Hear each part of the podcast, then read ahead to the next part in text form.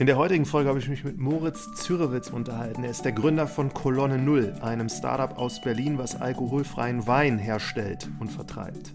Das Gespräch hat begonnen, indem Moritz erzählt hat, was er vor Kolonne Null gemacht hat. Er ist nämlich schon mal Gründer gewesen von kaputt.de, einer Plattform, die es heute noch gibt und wo die anfängliche Idee war, sein Handy selbst zu reparieren, also wo man sich ein Bestellset kaufen konnte das er damals gestartet hat, weil er auf einen Businessplan-Wettbewerb der Zeitschrift enorm aufmerksam geworden ist, wo er dann tatsächlich auf 5000 Euro Startkapital gewonnen hatte.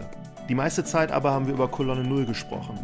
Es ging hauptsächlich darum, wie sie auf die Idee gekommen sind, wie sie eine erste Verkostung genutzt haben, um zu gucken, welche alkoholfreien Weine es schon gibt und was noch für Potenzial nach oben besteht. Wie er tatsächlich auch die ersten Flaschen verkauft hat, das ist nämlich auf Wochenmärkten passiert, die sich hervorragend dafür geeignet haben, um Feedback von ersten potenziellen Kunden zu bekommen. Und wie es dann weiterging mit den ersten Filialisten, wie zum Beispiel Getränke Hoffmann in Berlin und mittlerweile auch verschiedene Edeka-Märkte, aber das Hauptgeschäft wird über die eigene Website von Kolonne Null gemacht.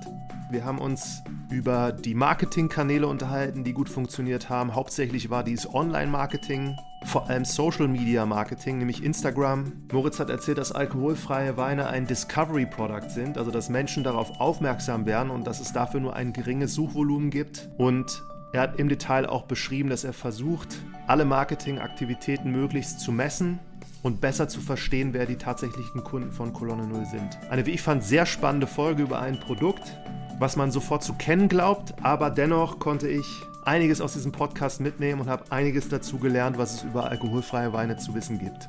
Viel Spaß bei der heutigen Folge.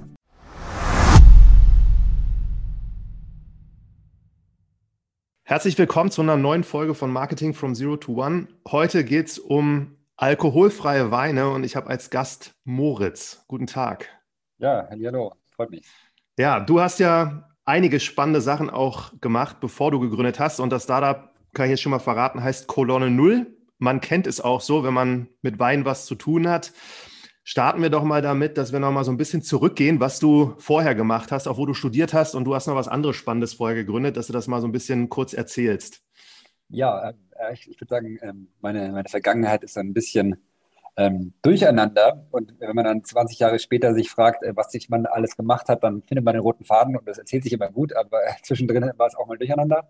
Ich bin ähm, vielleicht ähm, angefangen von einem Betriebswirtschaftsstudium in Dresden im Jahr 2006. Ähm, das habe ich abgebrochen und gesagt, nee, nur Wirtschaft ist nicht. Und dann habe ich mich darauf konzentriert, ähm, Politikwissenschaften zu studieren, mit Jura, Zivilrecht noch im Nebenfach und so einer Orchidee wie Islamwissenschaft. Habe ich Arabisch gelernt und habe letztendlich so in mal ein halbes Jahr in Kairo gewohnt, war in Jemen, in Syrien und in anderen Ländern und hatten eigentlich so eine Ausrichtung, in die Entwicklungszusammenarbeit oder ähnliches zu gehen. Ich habe am Ende auch meines Studiums mich mit diesem Thema so Social Entrepreneurship, Business, Social Enterprise im, im Nahen Osten beschäftigt und damals irgendwie 14, 15 Unternehmer interviewt. Die waren alles irgendwie spannende Persönlichkeiten, die irgendwie ihr Schicksal in die eigene Hand genommen haben und die wollten keine zwingend eine NGO gründen, sondern einfach ein Unternehmen, weil sie dann irgendwie ihre Skills einbringen konnten. Und das hat dazu geführt, dass ich mit einem guten alten Freund an einem Businessplan-Wettbewerb mitgemacht habe. Und da war letztendlich die Pitch-Idee eine Reparaturplattform. Und diese Reparaturplattform wurde am Ende Kolonne 0, äh, nicht Kolonne 0, kaputt.de. Ähm, das war ein Dienstleister, auf dem du sozusagen Handyreparateure findest, aber auch Ersatzteile. Und der Plan war immer sozusagen dem Kunden so eine Art ehrliches Gegenüber zu geben und zu sagen, hier, für 30 Euro kannst du es mit Ersatzteilen und YouTube-Video selbst reparieren. Wenn es zu schwer ist, findest du einen Dienstleister in deiner Ecke und der kostet vielleicht 60 Euro, aber der lässt halt dein, weiß ich nicht, dein, dein iPhone 8, 9, 10 irgendwie vertrauensvoll reparieren. Und das war irgendwie so der erste Schritt in die Unternehmerwelt. Und bei dem Businessplan-Wettbewerb, war das von deiner Universität mit einem im Kurs zusammen oder wie lief das ab?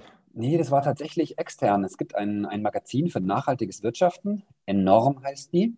Und die hatten so einen Businessplan-Wettbewerb ausgeschrieben, damals mit 5000 Euro. Und da haben wir uns einfach beworben und haben, glaube ich, so einen zehnseitigen Businessplan verfasst. Das war also sehr überschaubar. Einige Bierflaschen und einige Rotweinflaschen wurden da gekillt und über so ein paar, glaube, zwei Wochen abends was geschrieben.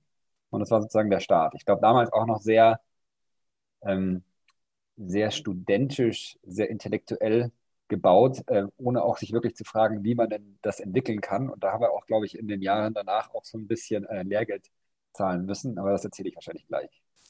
Und bei dem Wettbewerb, also ihr habt das gewonnen oder einfach nur mitgemacht und dann habt ihr trotzdem weitergemacht? Nee, wir sind tatsächlich Sieger geworden. Wir hatten irgendwie die Social Entrepreneurship-Idee des Jahres 2012 wahrscheinlich damals ähm, und haben dafür 5000 Euro bekommen. Und dann waren wir alle am Ende unseres Studiums und haben gesagt, naja, wenn wir jetzt das Geld haben und die Idee andere Leute cool finden, dann lass uns es doch irgendwie entwickeln. Und so ging es dann los. Und als es losging, also du kanntest die aber vor, das waren Freunde, das waren jetzt keine so, die du durch den Wettbewerb dann kennengelernt hast. Nee, das war tatsächlich ein Freund von mir aus der Schulzeit. Ähm, der ist ähm, Verfahrenstechniker, hat in Hamburg studiert und 2012 sind wir beide wieder in Berlin gelandet. Und da kam mir eins zum anderen und haben gesagt, hey, wollen wir dieses Endeavor nicht zusammen starten? Ja, und ich es richtig verstanden habe, also bei kaputt.de, es geht um diesen Trend einfach zu reparieren, anstatt das jetzt wegzuschmeißen. Aber das ist ja auch genauso möglich, wenn jetzt dein iPhone oder was auch immer kaputt gegangen ist, dass du da zu so einem Reparaturservice gehst, der dann 130 Euro dafür bekommt. Genau. Und ihr habt das damit begonnen. waren wir, wenn ich jetzt im Nachhinein das beschreibe, nochmal ein, ein, ein Zwischenhändler, den man natürlich aus, aus manchen äh, marktwirtschaftlichen Gründen auch ausschließen möchte. Aber wir hatten das Gefühl, dass wenn man sich Berlin anschaut mit 70, 80 verschiedenen kleinen Handyreparateuren, dass es da natürlich, ich sag mal bös gesagt, auch ein paar Klitschen gibt und dann gibt es hochqualitative und die rangeln sich um die Preise. Und damals war das so oder heute auch noch, dass ähm, der Unterschied dieser Display-Varianten enorm ist. Also es gibt Displays, die aus China für 20 Euro Warenwert ankommen und Displays, die 60 bis 70 Euro kosten und du als Endkunde dann gar nicht weißt, was gerade in dein Handy verbaut worden ist. Und da ging es viel eigentlich darum, glaube ich, ein gewisses Qualitätslevel einzuführen.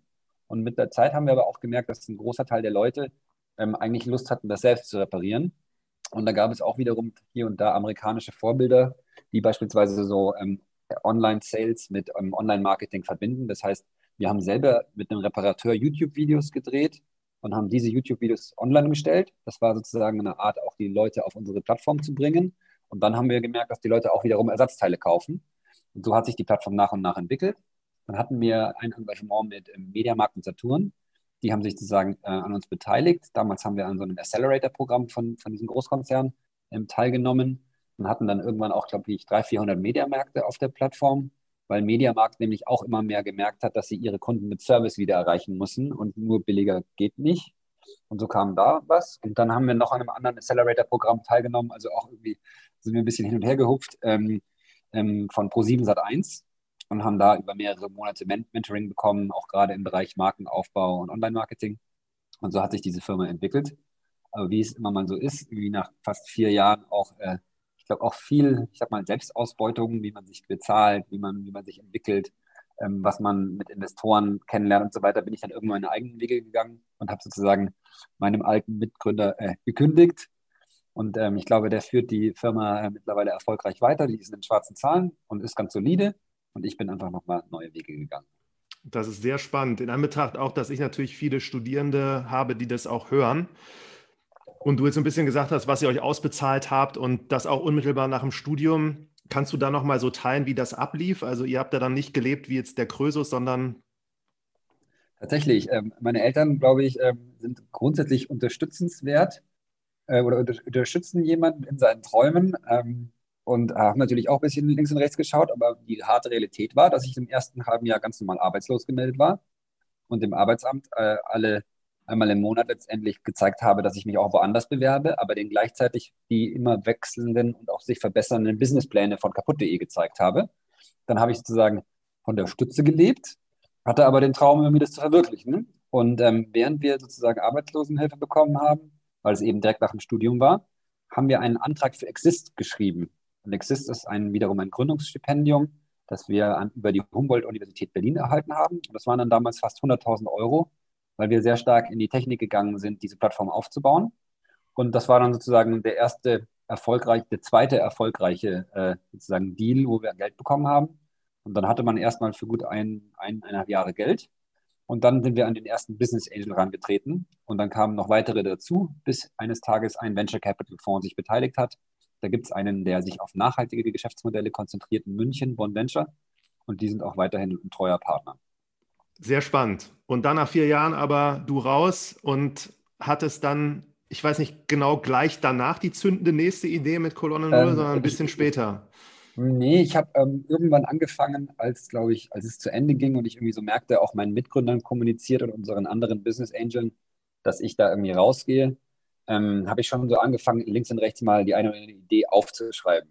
Und dann ähm, habe ich mir erstmal zum Ziel gesetzt, nicht sofort wieder zu gründen, weil ich natürlich auch in so einer gewissen Unsicherheit gesteckt habe oder bin. Wie viel ist man jetzt, ich sag mal blöd, auch ich selbst wert? Äh, wertschätzt jetzt jemand, dass hier jemand vier Jahre lang Startup-Erfahrung gesammelt hat oder nicht?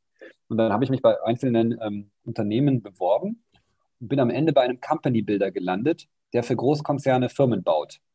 Das heißt, in meinem Fall war das ein Schifffahrtskonzern aus England, die ähm, sich gesagt, gefragt haben, wie sie in zehn Jahren mit digitalen Geschäftsmodellen Geld verdienen können. Und ähm, da habe ich letztendlich gearbeitet, beziehungsweise so als Beratung für ein Quartal mir da Gedanken gemacht und habe gemerkt, dass man da einerseits größer denken lernen kann. Und ich habe, äh, würde auch sagen, sehr gut verdient, was mir gezeigt hat, okay, jemand findet es spannend, was du da als Gründer eigentlich in den letzten vier Jahren gelernt hast.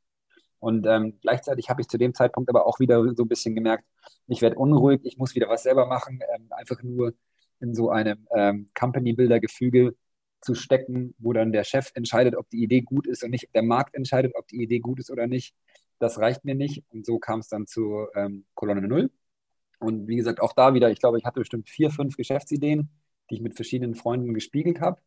Und am Ende wurde es aber der alkoholfreie Wein. Mit wem? Mit wem ich den gespiegelt habe. Mhm. Ähm, so eine Mischung. Ich bin ganz gut darin, glaube ich, auch äh, wenn ich mal nichts mache oder gerade keinen Job habe, mich selbst zu beschäftigen. Und dann ähm, habe ich bestimmt 20 Leute kontaktiert, die ich irgendwie in den vergangenen Jahren kennengelernt hatte. Und äh, da gibt es irgendwie andere erfolgreiche Gründer, dann ähm, zwei, drei Business Angels, mit denen ich gesprochen habe, irgendwie andere Leute, die einfach so, die mich irgendwie interessiert haben. Mit denen habe ich mich hingesetzt und so ein bisschen gesagt, hier, das bin ich, das kann ich, da geht's hin, wie findet ihr die und die Idee? Und irgendwie dann kam es dazu, dass wir gesagt haben, alkoholfreier Wein ist irgendwie ganz spannend, haben uns dann äh, mit Freunden im Sommer getroffen und haben einfach 20 äh, Freunde eingeladen, über 100 alkoholfreie Weine, die man so online gefunden hat, die auch die schrecklichsten Tropfen mit drei Euro pro Flasche irgendwie zusammengekauft und einfach mal so ein Tasting generell gemacht.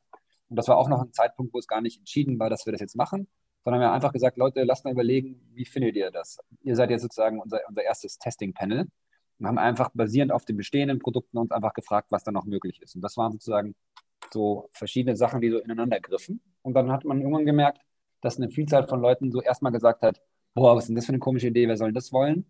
Und immer so eine Woche später hatte man die Leute wieder am Telefon, die haben gesagt, du, ich habe mal drüber nachgedacht, alkoholfreies Bier gab es vor 30 Jahren auch schon, hat da keiner getrunken. Also irgendwann fängt es an und irgendwo kommt dann der Tipping Point. Und so war das dann bei uns eigentlich auch. Und ähm, ich bin, glaube ich, ganz gut darin, wenn jemand sagt, geht nicht, dann zu sagen, doch. Und dann ähm, auch zu versuchen zu beweisen, dass es geht. Und ähm, da habe ich sozusagen genug Sitzfleisch. Ich glaube, das ist wichtig zu haben. Aber als du das gespiegelt hast, also mit den Leuten, das war immer schon, du hast gewartet, bis da einer auch drauf anspringt oder eher so, um Bestätigung zu finden, dass an dem wirtschaftlich gesehen was dran ist? Ich glaube, es ist immer so eine Mischung. Ähm, wie gesagt, ich habe einen, einen, gewissen Ehrgeiz, Ideen voranzubringen, dass überhaupt alkoholfreier Wein verkauft wird. Das war klar, weil es ja schon alkoholfreie Weine gibt. Aber die waren immer so im Bereich drei bis fünf Euro und ähm, haben, sind eigentlich aus sehr günstigen Weinen gemacht, die vielleicht sonst im Tetrapack gelandet wären oder vielleicht einfach nur als sehr günstige Produkte verkauft worden wären. Und wir hatten immer das Ziel, einfach eine Wertschöpfungstiefe zu haben und auch irgendwie ein Produkt zu bauen, das irgendwo zwischen 8 bis 12 Euro kostet vielleicht sogar eines Tages 15, weil man natürlich ganz anders einkauft, wenn man mit dem Winzer auf dem Weinberg darüber diskutiert, ähm, wie der Wein gemacht wird. Und wenn man da gute Weine möchte und auch gute Partner sich sucht, dann kostet das einfach diese Qualität ihren Preis. Und ich glaube, da haben wir gegen alle Markttrends und alle anderen gesagt, nee, nee, nee, wir glauben, dass man da hohe Qualität schaffen kann. Hm. Da haben wir uns durchgesetzt. Aber ich musste sozusagen nicht mehr beweisen, dass überhaupt alkoholfreier Wein als Markt existiert. Hm.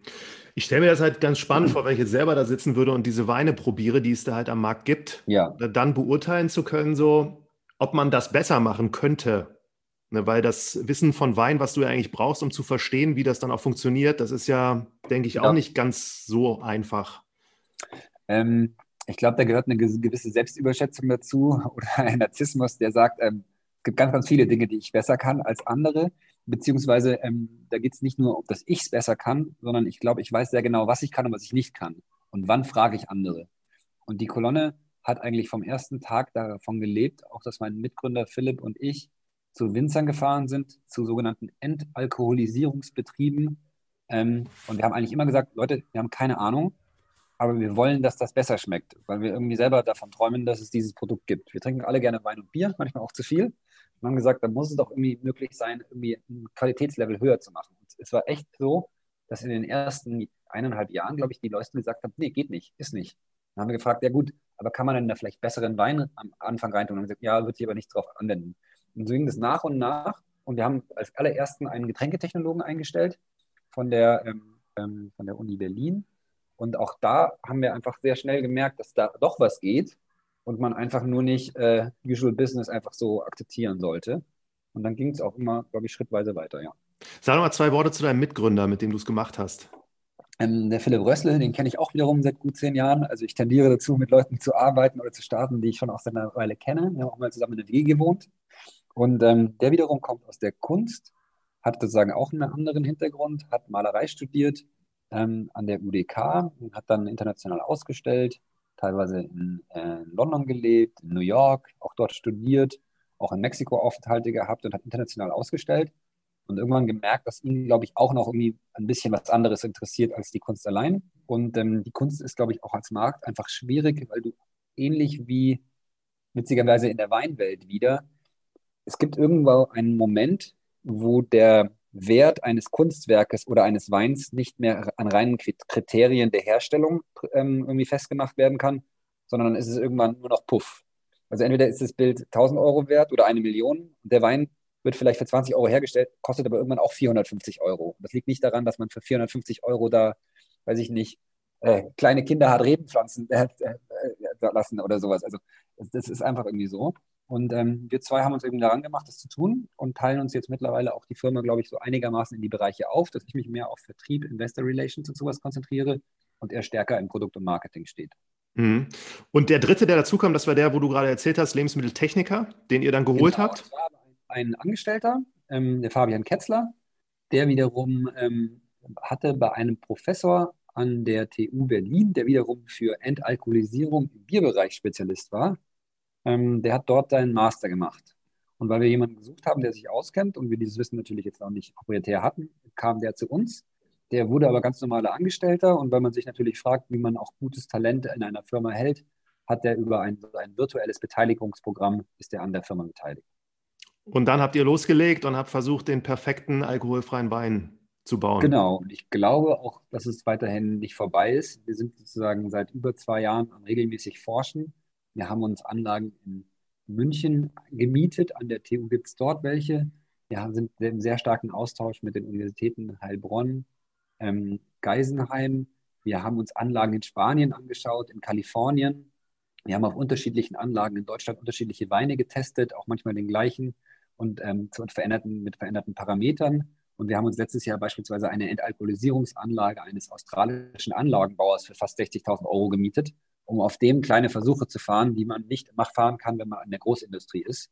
Weil die Großindustrie schreibt einem vor, dass man mit 20.000 bis 25.000 Litern, also einem LKW-Zug eigentlich ankommt und dann Wein entalkoholisiert. Und dann, sage ich mal, böse ist es wie eine Waschmaschine, wo du deine Wäsche abgibst und egal, ob es Wolle, weiß oder roh oder bunt ist, das Ding schießt das Zeugs halt durch.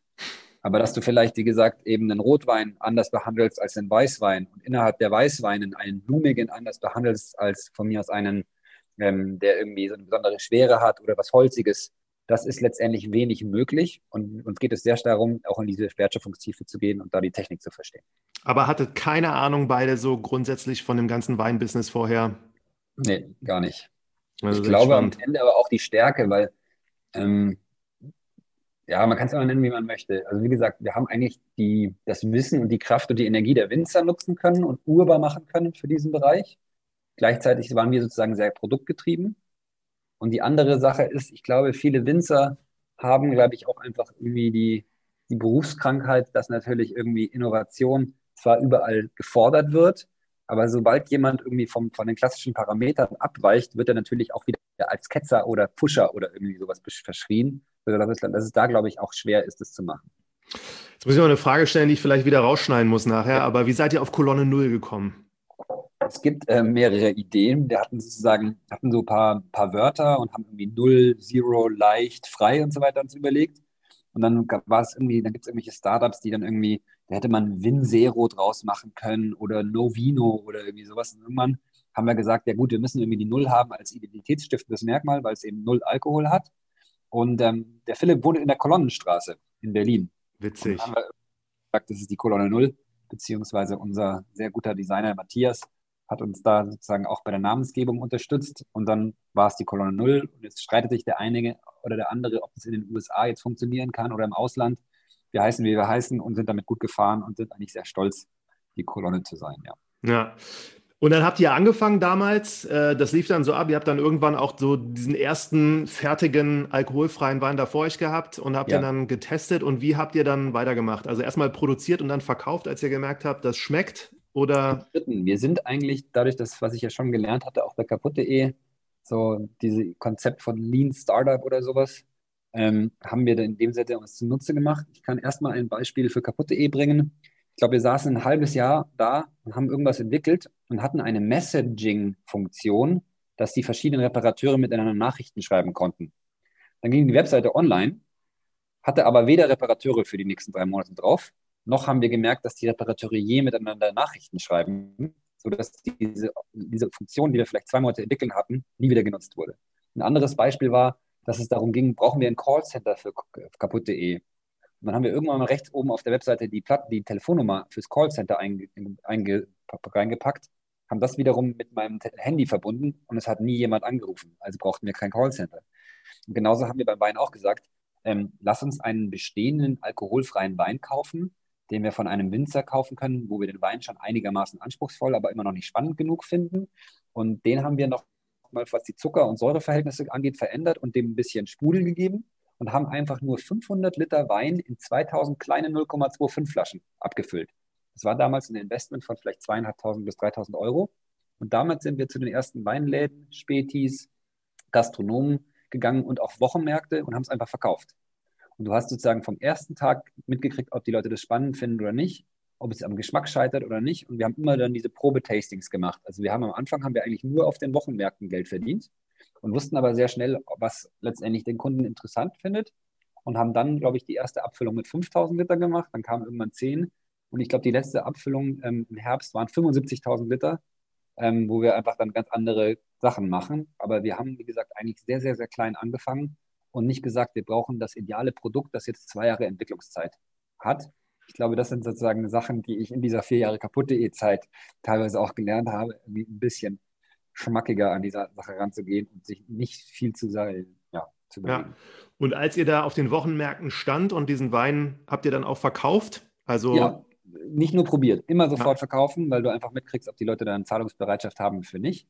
Ähm, wir, wir, standen dann da, irgendwie, man kann sich dafür 15 Euro ähm, normal ein, einmieten, kommt dann an einem Samstagmorgen um 7 Uhr in der Früh dorthin, kriegt seinen Stand. Da haben wir ein altes Weißfass, Weinfass hingestellt, ein paar Weinkisten, hatten da unsere kleinen Fläschchen haben den Leuten aus so einem, sag mal, so einem kleinen Schnapsgläschen immer was zum Probieren gegeben. Dann hast du irgendwie 700 Leute am Tag, von denen die Hälfte sagt, bah, und die andere Seite sagt, geil. Und ähm, haben wir im Schnitt, glaube ich, 60 bis 70 Flaschen verkauft. Und am Anfang haben die Flaschen 2,50 gekostet, dann waren sie bei 2,90, dann waren sie bei 3,50 und am Ende waren sie bei 3,90 und die Leute haben sie immer noch gekauft. Das heißt, noch immer kosten die Flaschen 3,90 und äh, vielleicht müssen wir eines Tages uns Gedanken machen, ob sie weniger kosten sollen oder noch mehr aber irgendwann hat sich das eingefroren. Also sehr das viel, waren aber die ganz kleinen Flaschen für 3,90. Das waren die ne? ganz kleinen für, ähm, das waren 0,2 Liter, 0,25. Mhm. Irgendwann kamen dann die großen dazu und man hat eigentlich sehr iterativ auf den Markt und auf die Kunden reagiert und sich dann entwickelt, ja. Und wo waren die ersten Geschäfte, wo der Wein quasi steht und ein Kunde das selber kaufen muss, ohne dass ihm da jemand das zeigt? Letztendlich bei uns, der, wir sind in, Berlin-Neukölln beziehungsweise am Hermannplatz ähm, verortet. Und da gab es irgendwie zwei Getränke Hoffmann-Filialen ähm, die gesagt haben, finden wir spannend, können wir mal probieren, stellen wir ins Sortiment. Dann gab es irgendwie zwei Weinhändler, unter anderem Kawatapi. Ähm, und so war das einfach so und dann ging das so los. Und man braucht natürlich immer jemanden, der da auch ein bisschen an einen glaubt oder der einfach sagt, finde ich verrückt, aber probieren wir mal. Aber ihr seid dann wirklich zu Getränke Hoffmann in diese Filiale reingelaufen und der Filialleiter kann entscheiden, dass er sagt, so, ich stelle diesen Wein jetzt hier ins Sortiment. Ähm, letztendlich ja. Bei der Edeka ist es auch so. Die Edeka ist ein Zusammenschluss aus selbstständigen Kaufleuten, muss die Leute irgendwie über, überzeugen. Ich glaube, ähm, überall selber reinzulaufen, ist ein unglaublich mühsames Geschäft und ähm, ist auch die größte Skalierungsherausforderung für ganz, ganz viele Startups. Aber in dem Fall war das so. Und es gibt zwei ähm, Getränke Hoffmann Flagship Stores sozusagen, die mein Hoffi heißen, die leben davon, dass sie eh ein bisschen lockerer sind, sage ich mal. Und vielleicht hatten wir auch nur Glück bei dem, der da in Kreuzberg war, aber es hat geklappt. Und dann läuft das so ab, also ihr habt dann dem erstmal so ein bisschen äh, da an Flaschen zur Verfügung gestellt und seid dann da jede Woche mal vorbeigelaufen, habt gefragt, so wie viel wurde verkauft oder wie funktioniert genau, das? Genau, so ungefähr. Haben ein bisschen Verkostung gemacht und ich glaube, dann ging das Ganze neun Monate.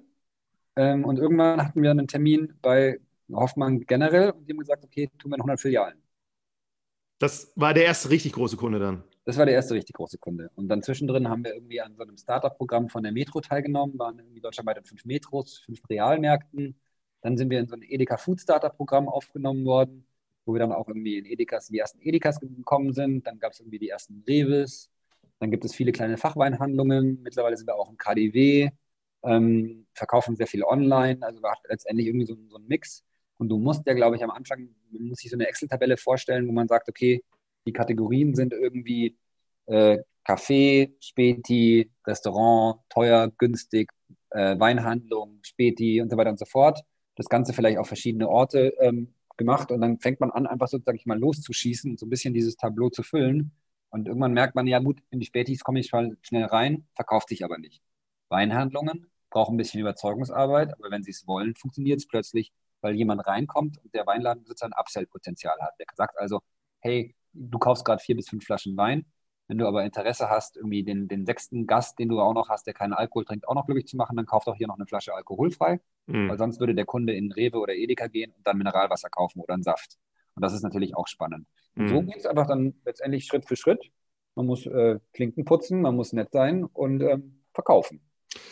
Dann ist aber Getränke Hoffmann, dass ihr da in diese 100 Filialen reingekommen seid, das ist jetzt nicht darauf zurückzuführen, dass du bei der Zentrale da angerufen hast und jemanden versucht hast zu erklären, ihr habt jetzt dieses Produkt und ob die das, sondern das ist ja über den Piloten dann, über diese ersten zwei eigentlich dann nach oben gegangen, oder?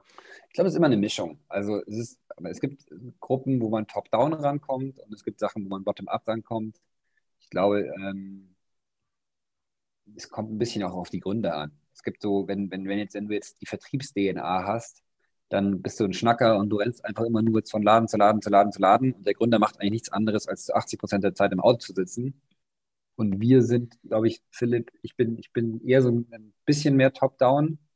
Ähm, und, und Philipp kommt sozusagen stark aus der Marke und dem Produkt, sodass wir auch irgendwie versucht haben, sozusagen durch das, was wir da produzieren, zu, zu glänzen und dass Leute über andere Kanäle auf uns aufmerksam werden und dann sich auch teilweise bei uns melden. Mhm. Ich glaube, je nach Produkt gibt es auch nicht die, die eine Lösung.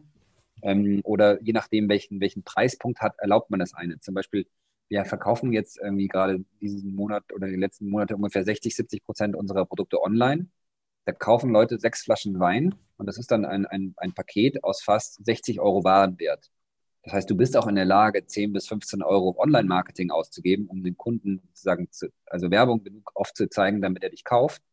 Wenn wir aber eine Limonade hätten, wo sechs Flaschen vielleicht nur acht Euro kosten, dann wärst du nie in der Lage, online letztendlich große Umsätze zu fahren. Mhm. Und musst irgendwie. Und wenn du einen Kaffee machst, ist es wieder was anderes. Also letztendlich, glaube ich, hängt letztendlich dieser, du musst in der Lage sein, dir selber gute Methoden und Testszenarien zu entwickeln. Ähm, und deshalb kann ich jetzt nicht sagen, geh in den Weg oder den Kanal. Uns haben zum Beispiel immer viele Leute geraten, in die Gastro zu gehen, weil die Marke in Anführungszeichen in der Gastro gemacht wird. Verstehe ich rein konzeptuell, weil ich natürlich, wenn ich ein gutes Abendessen habe, mit Freunden irgendwie zusammen bin, dann trinke ich dort was und dann habe ich sozusagen, würde ich auch selber sagen, Fritz Kohler kennengelernt. Ich habe Fritz Kohler nicht über Online-Werbung kennengelernt. Und ich glaube, zu dem Zeitpunkt, als Fritz Kohler angefangen hat, große Billboards zu bespielen, da war Fritz Kohler auch schon 10 oder 15 Jahre alt. Also das habe ich natürlich tatsächlich über das kennengelernt. Mhm. Und andere Produkte lerne ich halt mittlerweile über das Internet kennen, ne? oder gewisse Modemarken oder sowas. Da kannst du, also das wäre so meine nächsten Fragen gewesen, da wie es dann tatsächlich geschafft hat, dass die Leute auf euch aufmerksam wurden. Natürlich über den Handel, hier die Wochenmärkte, aber jetzt hast du auch gerade gesagt, ihr habt das Geld dann auch Online-Marketing ausgegeben. Wie fing das denn an oder was habt ihr da gemacht? Ähm, letztendlich hatten wir, der, der erste Online-Shop, den wir online gestellt haben, war recht zeitgleich zu den Märkten. Und da haben wir einfach äh, erstmal die ersten 200 Freunde und Freundesfreunde in eine E-Mail-Liste gepackt und denen einfach gesagt, hier, kauft mal ein Paket, sechs Flaschen für 28 Euro. Und da haben halt bestimmt irgendwie 60, 70 Prozent mitgemacht und dann hatte man wieder mal 2000 Euro, mit denen man was machen konnte. Und so, so fing das an. Und so nach und nach hat sich das auch rumgesprochen. Und wir sind, glaube ich, über ein Jahr auf irgendwie im Schnitt pro Monat 10.000 Online-Umsatz ge gewachsen. War jetzt dann von 1.000 auf 2.000 auf 3.000. Also sehr träge, aber in dem Sinne organisch, ohne dass wir das für was wir ausgeben. Und ähm, dann hatten wir, glaube ich, eine Zeit lang, da wir bestimmt so 20, 30 Weihnachtsmärkte gemacht und natürlich die Wochenmärkte. Und dann gibt es auch wieder so ein bisschen so einen Streueffekt. Und dadurch sind, glaube ich, auch Leute, viele Leute an Weihnachten in, äh, 2019 in Berlin gewesen, die auf solchen großen, coolen Weihnachtsmärkten, da gab es so Indoor-Weihnachtsmärkte und so weiter noch, ähm, damals in der Zeit, wo man noch auf Weihnachtsmärkte gehen konnte, ähm, und haben dann irgendwie auch vielleicht das Ding ein bisschen irgendwie in die Welt verschickt oder halt zu anderen Freunden über die Berliner Grenzen hinaus. Und ähm, das heißt, da war keine Frage, dass wir irgendwie groß Geld in Online-Marketing packen. Und dann haben wir mal mit einem ähm, jemand, der Investor werden sollte, einen Online-Marketing-Test gemacht der war aber letztendlich sehr bescheiden. Wir haben vielleicht maximal 1000 Euro in die Hand genommen, um zu gucken, ob es sich online verkauft. Und da war irgendwie abzusehen, dass das schon machbar sein könnte. Aber wir hatten vielleicht zwei, drei Produkte und ähm, waren noch klein und unerfahren. Haben erstmal gesagt, naja gut, wahrscheinlich wirst du da, wenn du da eine Flasche Wein verkaufst, online wirst du nicht glücklich werden. Machen wir nicht. Und der Investor ist auch am Ende nicht eingestiegen. Und dann haben wir es brach liegen lassen. Und jetzt irgendwie 2020 mit Corona haben wir uns eigentlich um den, weiß ich nicht, 25. März hingesetzt und haben gesagt, Leute, äh, wir werden nicht mehr in einem halben Jahr existieren, weil Gastronomie, Hotellerie und normaler Weinhandel und alles, glaube ich, dicht macht. Wir müssen irgendwas online anfangen. Und dann habe ich mich an einen guten Online-Marketing-Spezialisten erinnert, mit dem ich schon bei kaputt.de zusammengearbeitet habe, der uns damals auch dort beraten hatte. Ähm, John und McGrinsey. Ähm, ist seine Webseite, wenn ich ein bisschen äh, Werbung machen darf. Nicht McKinsey, ähm, sondern McGrinsey. McGrinsey, genau. Ähm, und der hat letztendlich uns geholfen, dieses Department mit aufzubauen. Ähm, wir haben einen Trainee angestellt, der von ihm ausgebildet wird. Ähm, Philipp hat noch letztendlich zwei Leute aus seinem Netzwerk dazugeholt. Und dann hatten, haben wir so eine Truppe geschmiedet, die sozusagen der Online-Case gebaut hat. Und dann haben wir angefangen mit, glaube ich, irgendwie 10 Euro pro Keyword pro Tag, beziehungsweise pro, pro Satz aus Wörtern oder Sachen. Dann kamen wir irgendwann auf 50 Euro, irgendwann auf 100 Euro. Und was soll ich sagen? Ich glaube, es gab irgendeinen Monat, da waren wir bei 50, 60.000 Euro die wir pro Monat reingepackt haben und einfach mal zu sehen, the sky is the limit, bis wohin kann man gehen. Haben uns dann aber auch, glaube ich, ein bisschen verschätzt und auch ganz schön viel Geld für Online-Marketing ausgegeben, weil man natürlich nur so und so viel ausgeben kann, wie man auf dem Konto hat. Und gleichzeitig ist die Herausforderung herauszufinden, wie oft wird man wieder gekauft. Absolut. Und das war aber ein Prozess, der sozusagen eigentlich auch noch nicht ganz abgeschlossen ist, weil wir natürlich immer neue Produkte haben, immer neue Kunden auch kriegen und ähm, eigentlich immer noch unsere Online-Aktivitäten jetzt mittlerweile ein halbes Jahr alt sind oder acht, neun Monate und damit fast noch zu jung, um zu wissen, wie ist wirklich auf ein Jahr gesehen die Wiederkaufskarte von Leuten. Und wir merken, dass die Leute, die zum zweiten Mal bestellen, die fangen treu an, alle 40 bis 45 Tage äh, uns zu bestellen. Aber es gibt auch viele Leute, die nicht wiederkommen. Und da geht es natürlich jetzt darum, rauszufinden, wer, uns, wer enttäuscht ist, ähm, wer vielleicht aber plötzlich offline geht und uns dort, dort kauft mhm. oder wer einfach ein Produkt der Konkurrenz kauft und so weiter und so fort. Aber wie gesagt, wir haben mit den ersten, glaube ich, 30, 40 Euro pro Tag Online-Marketing angefangen und es über mehrere Monate dann hochgesteigert. Also auch wieder nicht irgendeine Agentur gebucht, 50.000 Euro bezahlt und gesagt, macht mal, sondern Schritt für Schritt unsere Erfahrungen gemacht. Mhm.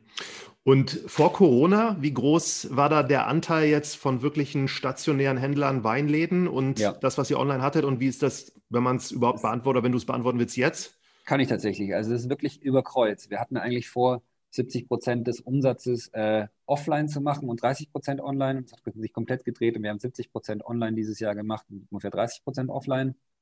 Und ähm, wenn man das so in Zahlen packt, dann sind wir vielleicht so bei ungefähr 250.000 Flaschen, die wir im letzten Jahr verkauft haben. Wahnsinn. Und da habt ihr ja auch natürlich, wenn ihr das, äh, wenn du das selber verkaufst über die eigene Seite, dann sparst du natürlich da auch nochmal die einfach Spanne, die der Händler nochmal an sich verdienen würde. Genau. Ne? Wenn du nicht zu viel Geld für Online-Marketing ausgibst, ja. Äh, an Google oder Facebook. Ähm, oder gleichzeitig hast du natürlich die Vertriebs-, äh, die, die Logistikkosten, die draufkommen. Mhm. Und so ist es, glaube ich, so. Ich glaube, in drei Jahren wird man zurückgucken und dann wirklich sagen können, okay, das kostet der Kanal, das kostet der Kanal und das sind die Produkte, auf die wir op optimieren können. Mhm. Weil im Moment, wir werden immer besser im, im, im, in der Datensammlung, auch in der Art, wie wir, wie wir rausfinden, was sich lohnt.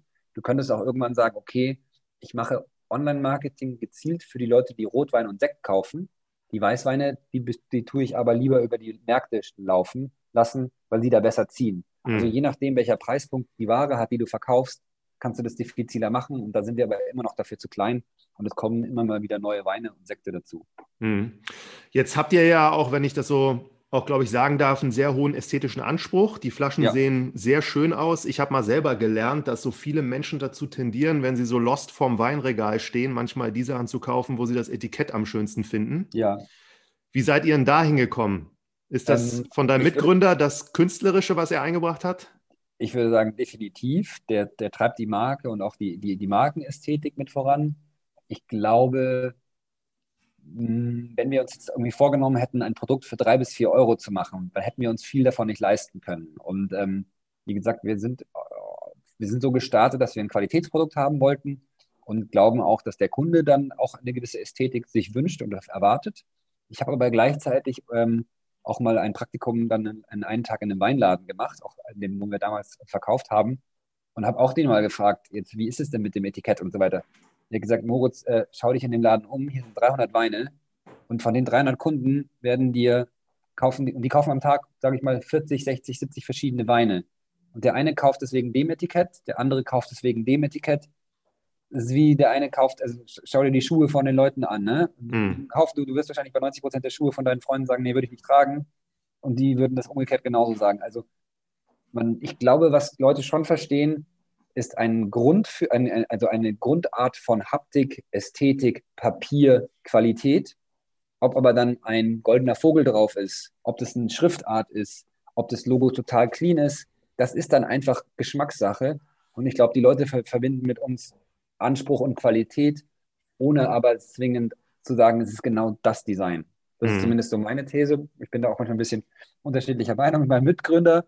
Aber das ist, glaube ich, das, was uns voranträgt und das, das kriegen wir auch gespiegelt sozusagen, dass viele Leute ähm, sich darüber freuen, auch diese Flasche irgendwie in der Hand zu halten und das, ähm, das Spaß macht. Ja. Wie wichtig waren denn dann solche für andere Startups wichtigen Kanäle wie jetzt so Instagram und äh, meinetwegen Facebook und diese Social-Sachen? Ja, also ich, man muss, aber wie gesagt, wir haben die erst, das erste Jahr, ich glaube, Social komplett ignoriert, hatten auch keinen jemanden im Team dann hat es irgendwie so nach und nach angefangen und gesagt, wir müssen wenigstens ein Minimum da haben. Hatten dann einer, einen, saßen in einem Büro, wo es eine Freelancerin gab, die die ersten, die sozusagen in, dann mal ein halbes Jahr für, weiß ich nicht, gut 1000 Euro im Monat irgendwie einen Facebook-Post, irgendwie zwei Facebook-Posts pro Woche gemacht hat. Ähm, und dann kam, wie gesagt, Corona und wir haben gesagt, wir müssen es professionalisieren. Dann kam es aber auch gleichzeitig dazu, dass wir dabei waren, die, die ersten Fotos für die erste Kampagne zu schießen und einfach auch mehr Geld wiederum in der Kasse hatten, um uns zu professionalisieren. Ähm, und dann ging, kam irgendwie eins zum anderen und von diesen, on, ich habe ja gesagt, 70 Prozent der Umsätze waren letztes Jahr online. Mhm. Über Facebook, auch wiederum zu 80 Prozent über Facebook und Instagram, beziehungsweise mhm. Facebook und Instagram steuert automatisch aus, mit welchen Kunden das dann wo gezeigt wird. Und dementsprechend sind die mittlerweile unglaublich wichtig für uns. So wichtig, dass wir eigentlich sagen, wir müssen wieder jetzt dieses Jahr stärker auf den Offline-Vertrieb setzen, um auch nicht in eine Abhängigkeit dieser Online-Kanäle zu kommen. Mhm. Aber der wichtigste Online-Kanal ist schon dann Google gewesen mit irgendwelchen Keywords, die ihr hattet, um die. Nee, eben nicht. Es ist tatsächlich bei uns Facebook und Instagram. Es kommt daher, dass weiterhin ähm, nach Studien eigentlich nur 15 Prozent der Bevölkerung alkoholfreien Wein wirklich kennen. Ja. Das heißt, das Suchvolumen nach alkoholfreien Wein ist so gering, mhm. dass selbst wenn ich viel Geld ausgeben könnte, irgendwann an Cap stoße. Und wir, wir sind eigentlich in dem Sinne Meister darin, im sogenannten Discovery Marketing. Das heißt, jemand ist einfach auf Facebook, daddelt rum, hat noch nie von alkoholfreiem Wein gehört, sieht diese Flaschen, sieht die Anzeige und sagt, hm, spannend, mache ich. Und das ist bombastisch, was da bei uns gerade passiert. Hm, sehr spannend. Ich habe in einem Zeitartikel gesehen, in der Vorbereitung über euch, da stand, mhm. ihr seid der Flixbus der Weine. Ähm, jein. Ich würde mich normalerweise davon ähm, distanzieren, in dem Sinne, dass ich eigentlich gerade auch vielen jungen Gründern raten will, sich nicht nur irgendwie an Flixbus und Uber zu orientieren, dass man alles lean und schlank macht und gar keine Wertschöpfungstiefe hat, ähm, sondern auch zu sagen, naja, vielleicht ähm, reichen mir Business Angels und VC brauche ich noch nicht und ich kann mir lieber überlegen, ob ich irgendwas wieder fünf bis zehn Jahre aufbaue. Kommt natürlich auch aufs Produkt an und auf den Wettbewerb. Ähm, wir wollen, das seit dem ersten Pitch-Deck reden wir davon, dass es mal einen Stammsitz geben soll, dass wir wirklich produzieren werden wollen, dass es eine eigene Entalkoholisierungsanlage gibt, und eine Anlage, wo Flaschen über große Förderbänder runter und hochfahren. Ähm, und gleichzeitig haben wir tatsächlich in dem Sinne schlank angefangen, dass wir ähm, mit unterschiedlichsten Winzern deutschlandweit arbeiten. Es kommen auch die ersten mittlerweile aus Spanien dazu und aus Frankreich. Und wir sind sehr gut darin geworden, letztendlich herauszufinden, welche Weine sich für die Entalkoholisierung eignen, kaufen dann deren Weine und lassen sie entalkoholisieren. Das heißt, in der Art ist es weiterhin so, dass wir letztendlich Zulieferpartner haben, die das alles für uns machen. Und wir haben jetzt keine Fertigungshalle oder sowas. Ist aber auch so, dass es überhaupt nicht stemmbar wäre, weil wenn du mhm. plötzlich eine eigene Anlage hättest, dann hättest du so viel Überschuss, dass du eigentlich plötzlich Getränkeproduzent wärst. Und dann würden wir 10 Prozent die für uns füllen und 90 Prozent für 30 andere Startups. Ja, also den Hintergrund würde ich auch gerne mal verstehen, wenn jetzt jemand das bestellt.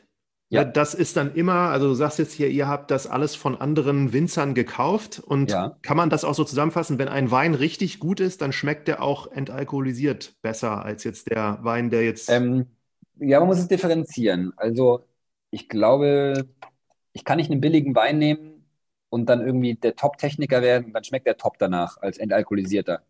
Ähm, ich kann aber auch sehr gute Weine nehmen und die werden entalkoholisiert nicht schmecken. Also das ist letztendlich die, das Intellectual Property, was wir am Aufbauen sind, ja. dass wir nach und nach immer besser darin werden, herauszufinden, welche Weine sich eignen, welche Rebsorten sich eignen, welche Konstellationen. Und es ist so, dass wenn der Wein entalkoholisiert wird, das muss man sich wie eine Schnapsbrennerei vorstellen. Bei einer normalen Schnapsbrennerei wird die Flüssigkeit erhitzt, der Alkohol dampft raus. Was du übrig hast, schmeißt du weg und du hast das, das rausgedampft, das ist der Schnaps. Im, Im Bereich Entalkoholisierung von Wein passiert das Ganze im Vakuum. Das heißt, der Alkohol dampft auch raus. Den nimmt die Industrie, um ihn irgendwie an Portwein oder sowas zu kaufen oder Weinbrand, Chantre und sowas draus zu machen. Und der Rest, der übrig bleibt, ist eben das, was wir verwerten. Mhm. Das heißt, wir machen eigentlich Upcycling. Und äh, sozusagen, da sind wir sehr gut drin geworden, auch rauszufinden, was sich lohnt und was nicht. Und wenn eben der Alkohol weg ist, dann kommen bei dem Wein Töne hervor, die man vorher nicht geschmeckt hat. Das können Sachen sein, die super sind, und es ja. können aber auch Töne sein, die man als Fehlton sehen würde. Und das ist, glaube ich, die Kunst. Das ist eben genau nicht so, dass du einfach irgendwo einen Wein einkaufst, Entalkoholisierung und fertig, sondern da sind wir tatsächlich gut. Und ich habe so, glaube ich, auch entnommen, Riesling ist so am einfachsten wahrscheinlich, ne, dieses Verfahren. Und Weißwein mhm. ist leichter als Rotwein. Ja, Weißwein ist definitiv leichter als Rotwein, weil ähm, Weißwein hat immer eine gewisse Säure und die Säure, die lässt sich gut rüber retten. Bei einem Rotwein ist es, glaube ich, auch immer die Erwartung des Kundens, der bei einem Rotwein, einfach weil ein Rotwein ja auch schon mehr Alkohol hat, so eine gewisse Schwere oder Tiefe erwartet und auch eine Vollmundigkeit teilweise, die, die ganz schwer zu imitieren ist. Und ähm, da sind wir aber dran, auch dahin zu arbeiten. Und ähm, wie gesagt, wir haben mit Riesling einen Riesling rausgebracht, einen Grauburgunder, einen Rosé aus der Provence, ähm, auch schon mal einen Silvaner gemacht, auch mal einen grünen Veltliner. Und so nach und nach entwickeln wir uns. Und ich glaube, da sind jetzt erstmal nicht so viele Grenzen gesetzt. Und auch innerhalb des Rieslings kannst du einen Riesling aus zwei unterschiedlichen Bundesländern haben, die unterschiedlich ausgebaut sind, wo du die fast für zwei Weine halten könntest. Nicht immer, und der Kenner kann es auseinanderhalten, aber auch wiederum vielleicht kurz gesagt, ungefähr 80 Prozent der Kunden, die uns trinken, sind gar keine klassischen Weintrinker. Mhm. Also Substitut für auch Mineralwasser, auch ein Substitut für Säfte oder anderes. Also die meisten Leute, die uns trinken, wissen eigentlich, glaube ich, schon bevor sie in den Supermarkt gehen, dass sie heute kein Bier kaufen oder keinen Wein, sondern sie wollen was Alkoholfreies kaufen. Genauso wie du an einem Dienstagabend dich im Restaurant sitzt und du fängst gar nicht an, auf der Weinkarte zu blättern, sondern du guckst unter die alkoholfreien. Was natürlich auch eine Herausforderung im Marketing ist. Wo willst du auf der Karte stehen und wie machst du auf dich aufmerksam? Hm. Das ist auch so eine meiner letzten Fragen noch mit euren Zielgruppen, die ihr da so habt oder so. Und auch als ihr begonnen habt, da inwieweit wusstet ihr so, für wen das wird oder wer das ja. spannend finden wird und wer nicht? Und ähm, wie hat sich das dann bewahrheitet? Wie hat sich das dann auch total anders gestaltet, als ihr eigentlich so erwartet hatten? Ähm, also ich bin, wie gesagt, ich bin jemand, der gerne trackt und gerne rausfindet, wer gerade was kauft. Und gleichzeitig muss man immer sich bewusst sein, alles, was du tracken kannst, ist immer nur ein Ausschnitt aus einem, wiederum ein, ein Mikrokosmos aus, einem Makros, aus einer Makroperspektive. Das heißt, ähm, wenn ich jetzt rausgefunden hätte, weil ich nur in Prenzlauer Berg äh, verkaufe, dass das hauptsächlich, sage ich jetzt mal, Männer zwischen 40 und 50 dort trinken, dann wäre das nicht irgendwie gleich äh, auf, anwendbar auf ganz Deutschland gewesen oder ganz auf ganz Berlin gewesen, weil ich ja nur im Prenzlauer Berg bis dann verkauft habe. Und letztendlich ist es so, dass wir durch die verschiedenen Orte und verschiedenen Stadtviertel, wo wir in Berlin verkauft haben, schon schnell gemerkt haben, dass es über die Stadtviertel gut läuft und dass es aber auch dann auf den Märkten unterschiedliche Altersstrukturen gibt. Und dann gab es irgendwann den Punkt, ob wir gesagt haben, Sollen wir jetzt eine Marke bauen, die ausschließlich irgendwie auf Schwangere targetet? Oder eine Marke bauen, die ausschließlich auf Leute 60 plus, die keinen Alkohol mehr trinken oder sowas targetet? Und gesagt, naja, wir wollen schon auch die Marke sein, die wir selber sind und die wir auch repräsentieren wollen. Und es muss irgendwie eine Schnittmenge zwischen unserer Marke und auch dem, wer wir als Gründer und Leute sind und auch wir als Team sind. Und haben dann gesagt, okay, dass wir das machen, muss uns in erster Linie gefallen. Nicht blauäugig muss uns gefallen, sondern auch irgendwie datenbasiert. Und haben dann gesagt, okay, und auch mitbekommen, dass das sozusagen jetzt eine gewisse Zielgruppe von Leuten anspricht, die das wiederum aber ihren Eltern erzählen. Oder dass sozusagen, dass es da auch so ein paar universelle Sachen gibt. Und mittlerweile ist es so, wenn man sich, wie gesagt, die Online-Daten anschaut, die am verlässlichsten sind, dann haben wir irgendwie gerade in der Zielgruppe von 25 bis 35 sind wir bei 35 Prozent. Das heißt nicht 80 Prozent oder sowas. Und die zwei Zielgruppen danach, 35 bis 45 und 45 bis 55, sind auch jeweils bei ungefähr 20 Prozent, was eigentlich sagt, es wird eigentlich recht gleich verteilt getrunken. Und ähnlich auch, wenn man sich anschaut, sind die Leute nur in großen Ballungszentren, in den Großstädten mhm. oder sind, sind die auch auf dem Land? Und die Hälfte der Leute kommt auch aus dem Land. Was irgendwann dazu geführt hat, dass man eigentlich sagen kann, es ist wie alkoholfreies Bier. Mhm. In den ersten Jahren wurde alkoholfreies Bier von Männern getrunken, die Bier ersetzen wollten. Mittlerweile wird alkoholfreies Bier genauso von Frauen getrunken. Es wird von Sportlern getrunken. Es wird von 16-Jährigen getrunken. Es wird von 80-Jährigen getrunken. Und du kannst nicht mehr sagen, wer ist denn der Kunde von alkoholfreiem Bier? Nee, letztendlich jeder. Und das mhm. merken wir Gott sei Dank auch, dass wir recht bunt letztendlich an Leute verkaufen können. Und wir könnten jetzt vielleicht nochmal in den nächsten zwei Jahren irgendwie ein Edge rausholen, wenn wir jetzt auf die eine Zielgruppe fokussieren. Dann kann es aber sein, dass wir in vier Jahren eigentlich sagen, oh, das war jetzt aber eigentlich dämlich. Und natürlich ist es dann immer so ein Spagat aus dem, was man selber gerade möchte, was einem auch Spaß macht und was der Markt auch irgendwie so dauert. Und ich glaube, das darf sich auch so ein bisschen über die Zeit verändern. Und beim Tracking kannst du aber nicht rausfinden, dieses ganze psychografische oder sehr schwer eigentlich zu erfahren, so in welchen Momenten jetzt Menschen dann das kaufen, ob die jetzt gerade dann vielleicht schwanger sind, Leistungssportler sind oder gerne mhm. sonst was machen? Es gibt zwei, zwei Ansätze. Ich kann natürlich über das, was Facebook und Instagram, die ähm, haben Interessenfelder, die sie mir ausspucken über die Leute. Und da sehe ich irgendwie Lifestyle, Sport, also was die Leute sonst noch gesucht haben. Ich kann, ähm, wenn die Leute über Google kommen, sehe ich, nach welchen Keywords die gesucht haben. Hm. Ob die irgendwie nach leckerem alkoholfrei, ob die nach vegan davor gesucht haben. Also da gibt es letztendlich ein paar Sachen, die wir letztendlich sehen können. Ähm, und wir haben natürlich einen Customer Care. Das heißt, Leute melden sich auch bei uns und stellen Rückfragen. Und das dritte wäre, dass wir ab und an ähm, Umfragen rumschicken und auch Leute fragen, ähm, warum sie Kolonne Null trinken oder wem sie es empfehlen würden, aus, aufgrund welches Grundes. Und das führt dazu, dass man letztendlich da auch ein bisschen mehr über seinen Kunden lernt. Und das Dritte ist noch, ähm, wir sind, glaube ich, alleine im vergangenen Jahr in über 60, 70 Publikationen gewesen. Im Stern, im Spiegel, in der Brigitte. Und da sind aber auch viele Zeitschriften drin, die mit Lifestyle, die mit Eltern zu tun haben oder mit Fitness. Also irgendwie merkt man dann doch, aha, zumindest die Journalisten, die über dich schreiben, da kommt ein Interesse aus gewissen Medien mehr als aus irgendwie Computerzeitschriften oder Motorradzeitschriften. Ist ja auch irgendwie klar. Absolut. Das würde ich sagen, ist in der Zusammensetzung das. Andererseits, ich glaube, die, die wirklich so tief das machen können, das sind natürlich auch Firmen, die irgendwie, weiß ich nicht, 500.000 Aufrufe am Tag, am Tag bis zu haben. Und wir sind natürlich, machen vielleicht 2000 Pakete im Monat. Das ist dann auch immer noch überschaubar, ähm, was da an Daten überhaupt an, an, ankommen kann. Sozusagen. Ja. Ja, sehr cool. Allerletzte Frage ist nochmal, ich bin auf eurer Seite jetzt auch gewesen, ja im Vorfeld da und mhm. Preispunkt liegt ja so, wenn du eine Flasche jetzt kaufst, bei so 10 bis 14 Euro. Und genau. wie seid ihr auf diesen Preispunkt? Also warum habt ihr euch für diesen Preispunkt entschieden? Ähm, Gibt es auch zwei Highlightungen. Also das erste war ja das, wo wir gesagt haben, da haben wir angefangen, kleine Flaschen zu verkaufen, irgendwie bei 2,50, dann war sie irgendwann bei 2,90 und dann war sie irgendwann 3,50 und dann irgendwann 3,90. Ähm, dann habt ihr den Dreisatz dann, genommen, das hochgerechnet ja, auf. Ja, das, nö, am Ende, ich meine, irgendwie macht man es ein bisschen hochgerechnet. Dann guckt man natürlich, wo andere alkoholfreie Produkte sich präsentieren und hat auch ein Gefühl für den Weinmarkt bekommen. Und in Deutschland ist der Weinmarkt bei ungefähr, ich glaube, 2,73 Euro oder 93 ist, ist der Durchschnittspreis des deutschen Weines. Und 50 Prozent des deutschen Weines werden im Aldi und sowas verkauft. Das also ist unglaublich Masse gering eigentlich, oder? Im Vergleich zu anderen gering. Ländern. Genau. Ja, die Deutschen, äh, ich glaube, die reparieren lieber ihre Autos, als dass sie sich was Gutes zu essen kaufen. Ist leider so. Wird aber auch gleich besser. Ähm, hoffentlich auch in Corona.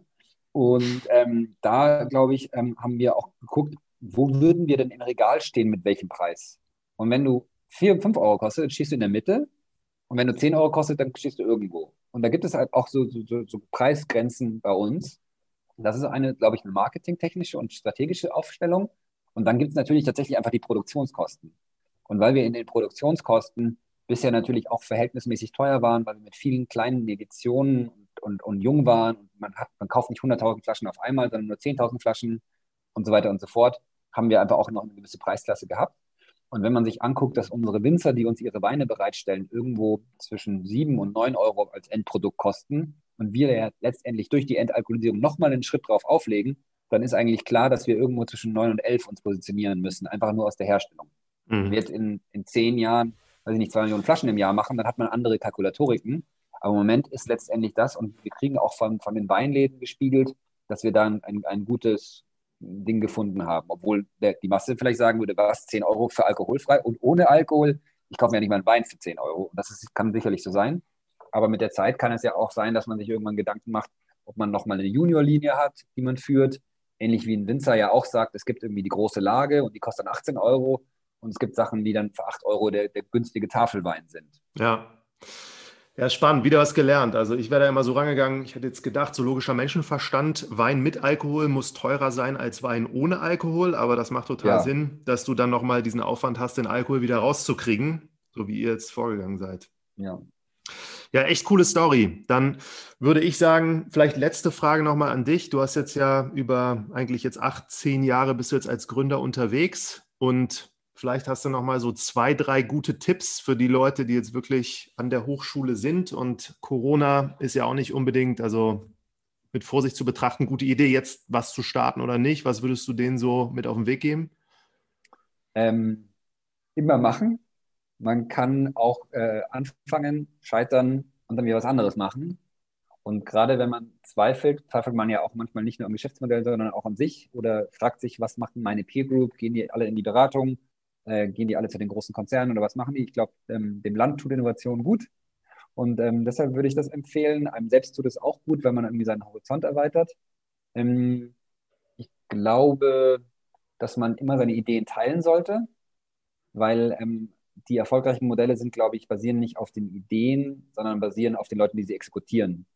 Und ähm, wir haben eigentlich immer mit anderen Gründern ähm, gesprochen und das fand ich auch immer noch in der Startup-Szene im Vergleich zu jetzt dieser Politikwissenschaftsszene, aus der ich komme, immer angenehm, dass ich jemanden treffen konnte, der vielleicht 50 Jahre alt ist und 200 Millionen Umsatz macht und am Ende redet man per Du und der findet es aber gut, dass du was startest und nimmt dich für das, was du machst und nicht, ob du einen Titel hast oder ähnliches oder wo du studiert hast. Und das finde ich irgendwie einfach spannend, deshalb einfach Mut zum Gründen, ähm, auch gerne uns kontaktieren. Ich habe immer mal wieder Anfragen von anderen Gründern, äh, manchmal sage ich, tut mir leid, die Woche geht nicht, aber eigentlich habe ich immer ein Ohr, weil, wie gesagt, andere Leute hatten für mich ein Ohr und ich glaube, dieses Teilen und Mitgeben und andere auch begeistern, ähm, ja, das tut uns allen gut. Tipptopp, Moritz. Ja, dann weiterhin viel Erfolg euch und ich werde mir jetzt, glaube ich, mal so ein Probierpaket nochmal bestellen. Kriegst du auch von uns. Ist klar, danke dir. Gerne.